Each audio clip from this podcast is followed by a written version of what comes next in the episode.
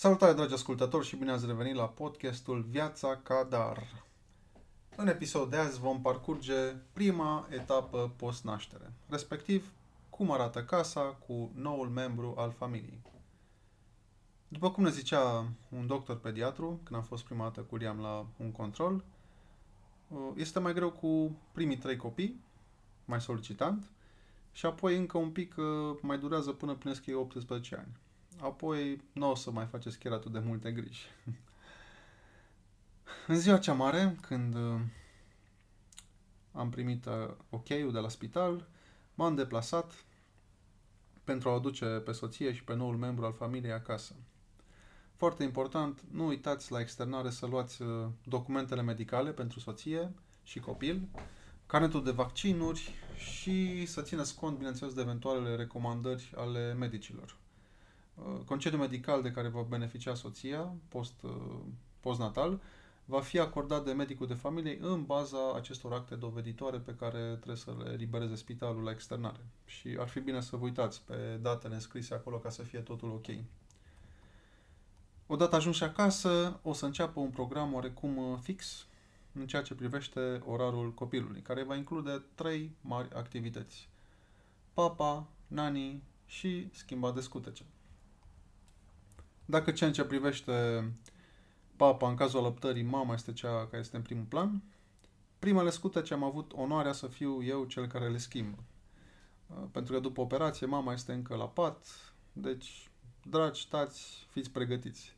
Nu vă faceți probleme, nu miroase cine știe ce, uh, scutecul este simplu de pus, iar copilul am constatat că nu este chiar un bibelou și nici o jucărie atunci când îl schimbați sau uh, îl îmbrăcați practice, practice, practice și o să fie simplu. Până învață să vorbească, copilul uh, va folosi plânsul ca mijloc de comunicare. Deci, dacă plânge, verificați scutecul, dacă a popat, dacă totul este ok, atunci pur și simplu acordați atenție și dragoste. Uh, în ceea ce privește mâncarea, am folosit uh, un carnețel, mai ales în prima perioadă, pentru a scrie orele și cantitatea mâncată pe cât posibil. Uh, și, de asemenea, chiar și pentru scaun sau caca, cum vreți să-i spuneți, uh, la fel, am notat când și dacă a făcut, pentru că sunt două lucruri sensibile care se urmăresc în prima fază a vieții, respectiv luarea în greutate și funcționarea sistemului digestiv. Acum, legat de uh, greutate și de hrănit, uh, mă rog, nu o să notați uh, că nu știți cât suge la țâța mamei.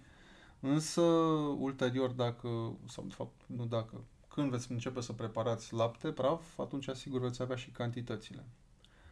Um, pentru verificarea greutății, bineînțeles, am folosit un cântar clasic pentru bebeluși. Nu l-am luat nou, l-am găsit tot așa la cineva, am considerat că nu, nu merită să dăm foarte mulți bani pe un cântar pe care oricum îl folosim o perioadă de timp.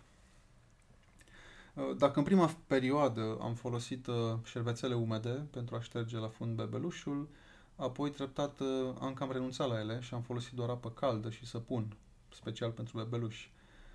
Este mult mai safe și face mai bine pentru fundul bebelușului, care are oricum o piele sensibilă. Și este indicat să fie cât mai uscată. Ori folosind șervețele umede, tot timpul se udă. Știu că este mult mai lejer și mai simplu pentru părinți cu șervețele umede, însă e bine să rămână ca alternativă în cazul călătorilor, de exemplu, când nu aveți tot timpul unde să puneți la un, să spălați la o ghiuvetă. La noi a fost o lecție învățată pe viu, ca să zic așa, atunci când, din cauza unor cumul de factori, pielea din zona fundului s-a irritat foarte tare, a fost umezeală, cremă prea puțin aplicată pielii în zona fundului, scutece de calitate mai slabă și lapte praf care a cauzat o aciditate crescută, pe care l-am și firma și schimbat ulterior. Practic, de la acest episod am schimbat firma de scutece, laptele și am fost mult mai atenți la materialele hainelor și am schimbat și obiceiul de a utiliza des șervețele umede. Pe lângă consultarea unui specialist, dacă Doamne ferește, veți avea astfel de probleme, vă recomand să urmăriți, să fiți foarte atenți la aceste aspecte. Credeți-mă, este no, groaznic să aibă copilul o problemă gen arsură în zona fundului. Uh, când, uh, când are probleme la stomac, practic se, aciditatea din scutec arde pielea. Um, câteva zile, când a, cum am pățit noi, până se vindecă, nu, efectiv, nu aveam ce să facem, să îl facă să se oprească din plâns sau să adoarmă bine. Implicit și voi o să fiți și fizic și psihic afectați. Este indicat ca și bărbații, respectiv tații, să se implice în uh, schimbatul de scutece și în prepararea laptelui uh, praf, inclusiv pe timp de noapte, pentru că uh, e bine să aveți și voi habar, mai dați liber soției care oricum e obosită, copilul este și al vostru și nu se știe niciodată cum rămâneți singur cu copilul și nu trebuie să fiți luați prin uh, surprindere. Cel puțin astea au fost uh, aspectele pe care am luat în uh, considerare. Uh, pentru hrănirea pe timp de noapte, vă reamintesc, evitați să, să aprindeți o lumină în camera unde schimbați sau hrăniți copilul. Uh, încercați să folosiți o, o lumină difuză, pe care, dacă aveți o veuză, puteți să puneți un material pe, pe aceasta și puneți-o cât mai jos astfel încât copilul și voi să, să nu fiți afectați și să adormiți ușor după această, după această etapă. Spuneam mai sus că nu se știe când, când rămâneți on duty. Recomand din propria experiență să oferiți soției o pauză, un timp pentru ea, fie după ce veniți de la job, chiar dacă știu că nu veniți 100% cu energie, fie în zile de weekend, când uh, mai trebuie să respire și soția, să se întrețină, să meargă la sală, la coafor, să se întâlnească cu prietene, etc. Adică oarecum trebuie să, să înceapă să-și rea din uh, vechile obiceiuri.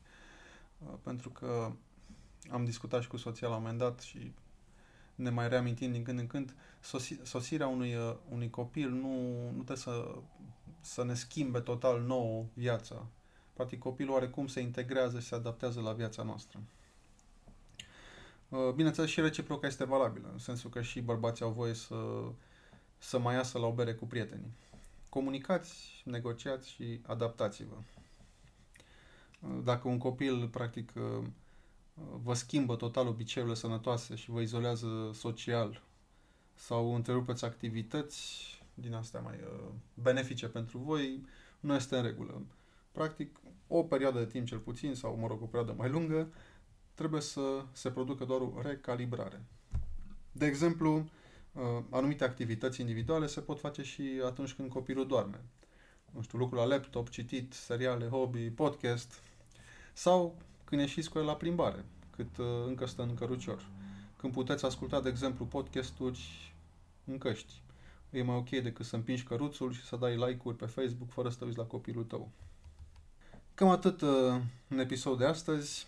Ca idee, prima fază post-naștere pare destul de solicitantă și este, uh, însă prin prisma ceea ce urmează este chiar frumoasă și ușoară.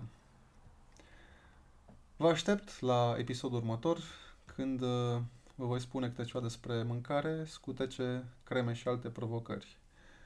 Dacă aveți întrebări, nu ezitați să-mi scrieți la marian.cadar.gmail.com și o să vă răspund printre picături cât mă lasă feciorul. Numai bine!